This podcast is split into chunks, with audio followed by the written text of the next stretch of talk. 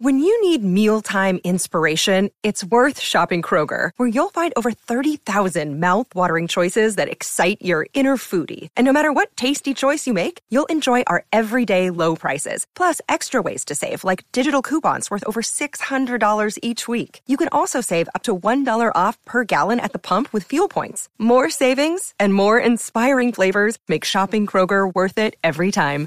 Kroger, fresh for everyone. Fuel restrictions apply.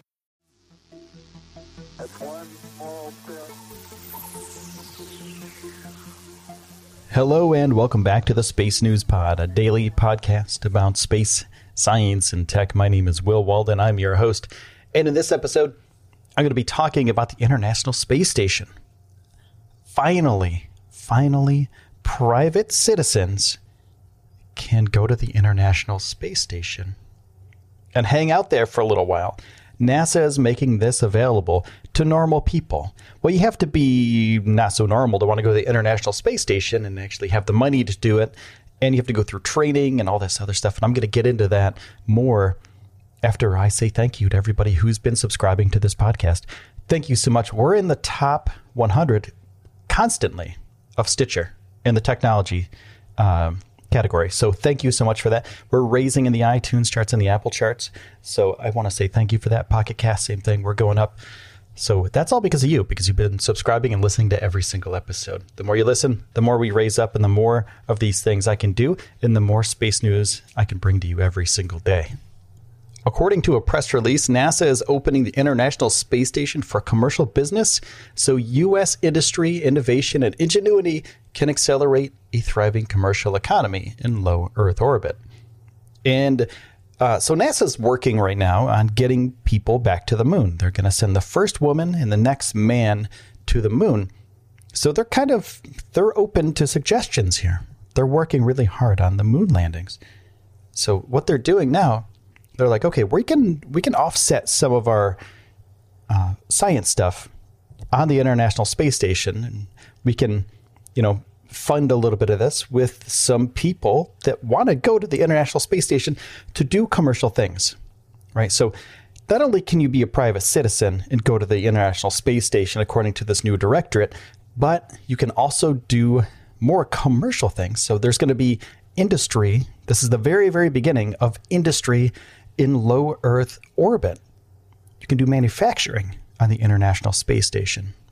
You can also use it as a waypoint for other space stations. Okay, so, and I'm going to get into that right now because I think that's really cool. That's a really cool um, development in this whole thing.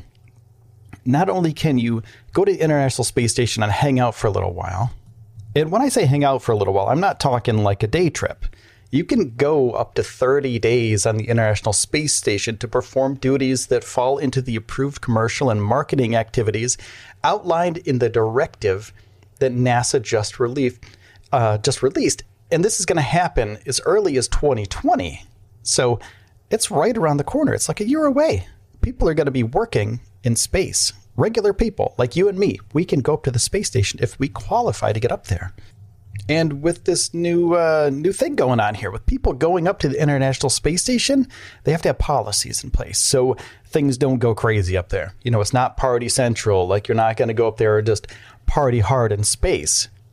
These things have to happen. Manufacturing, production, transportation, or marketing of commercial resources and goods, including products intended for commercial sale on Earth inclusion of private astronauts on USG or commercial missions to the International Space Station, and associated on orbit activities, including commercial and marketing activities. U.S. government astronauts conducting coordinated and scheduled activities in support of commercial and marketing activities. Purchase resources available for use on the International Space Station for commercial and marketing activities. And they keep stating marketing activities. So, marketing, think about that how cool would it be if you were to fly to the International Space Station, pay your millions of dollars to go up there? I'm not sure exactly how much it's going to be. Uh, they haven't released that information yet, but you can have a sponsored logo on your shirt. You know, you could go, you could, you could sustain this sort of activity by getting sponsors to pay for you to fly to the International Space Station. So this is marketing, right? Marketing activities. Is this for you or is this for NASA? Like, are you marketing NASA? And that's to come in uh, the uh, near future. We'll get more information about that, but it's kind of cool that if normal people could get to the International Space Station, all you have to do is make a good case for it to some sponsors, and then they'll pay for your trip to the International Space Station. I think I might look around for a couple sponsors that'll spend that'll send the uh, Space News Pod to space. And speaking of that, I'm going to take a quick break, do a pause for a cause, pay a couple bills, and when I get back, we're going to talk more about human presence in space on the International Space Station. So, in this press release that NASA sent out, it says if supported by the market, the agency can accommodate up to two short duration private astronaut missions per year to the International Space Station. These uh, missions will be privately funded, dedicated commercial space flights. Private astronaut missions will use a U.S. spacecraft developed under NASA's Commercial Crew Program. So, it's going to be a Blue Origin craft, SpaceX craft um, ULA craft, um, whoever wants to make these crafts in the future, you know, as well, they'll be able to send astronauts up to the International Space Station as long as they're approved by NASA. And Boeing, too. I don't want to forget about Boeing because they have a very cool crew capsule. And the press release goes on to say the commercial entity developing the mission will determine crew composition for each mission and ensure private astronauts meet NASA's medical standards and the training and certification procedures for International Space Station crew members.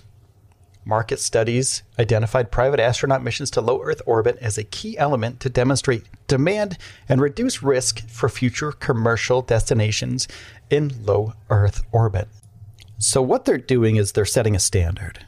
They're setting a standard for people, normal people, to go into space they're setting up a commercial destination for a human being to travel from Earth to low Earth orbit. So this is kind of it's kind of like uh, making a new sort of uh, new sort of segment for the population to buy into, right? So there's commercial spacecraft already. You know, we already have giant rockets that are made by commercial companies, but we don't have anything in low Earth orbit from commercial companies that will send human beings to that place. There's no other space station up there that's a commercial space station for like a vacation. Not yet. People are working on it, but not quite yet. And this is what NASA's doing with this. Okay, so we can go up there for th- up to 30 days on a little staycation on the International Space Station. And this is going to be the testing ground for these commercial companies to step in and go, okay, this is cool. NASA's making a bunch of money. Uh, we can make this kind of money too if we make a space station with better accommodations than the International Space Station, because that's usually what happens. You know, you you have a government agency who does something, and then commercial companies go, well, I can do it better. So they make one, whatever that thing is. So there's going to be a space station. They're going to make a space station and then you will be able to send a private uh, individual up to that space station for a little space vacation, if you will, or you know to work or whatever. You know, um, there's also commercial demand for commercial products in space in the near future, so that's another thing the International Space Station is good for. And it'll also be good for other companies, commercial companies, to make a space station like this, or um, you know, a space I wouldn't say I wouldn't say station because sometimes you know the International Space Station is a space station. Maybe this will be a space, um, you know, habitat, a space habitat for a bunch of people to live in and work in for a long amount of time, and that's going to be very important for our future travels throughout the solar system. And if you have any ideas about international space stations, or if you want to make a space station of your own, if you have any cool stuff, let me know on social media at Space News Pod on Twitter and Facebook.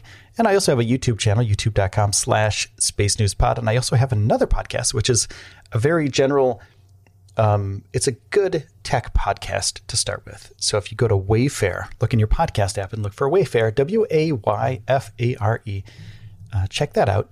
Subscribe over there. And I want to say thank you for taking the time out of your day to spend it here with me on the Space News Pod. My name is Will Walden, and I will see you soon.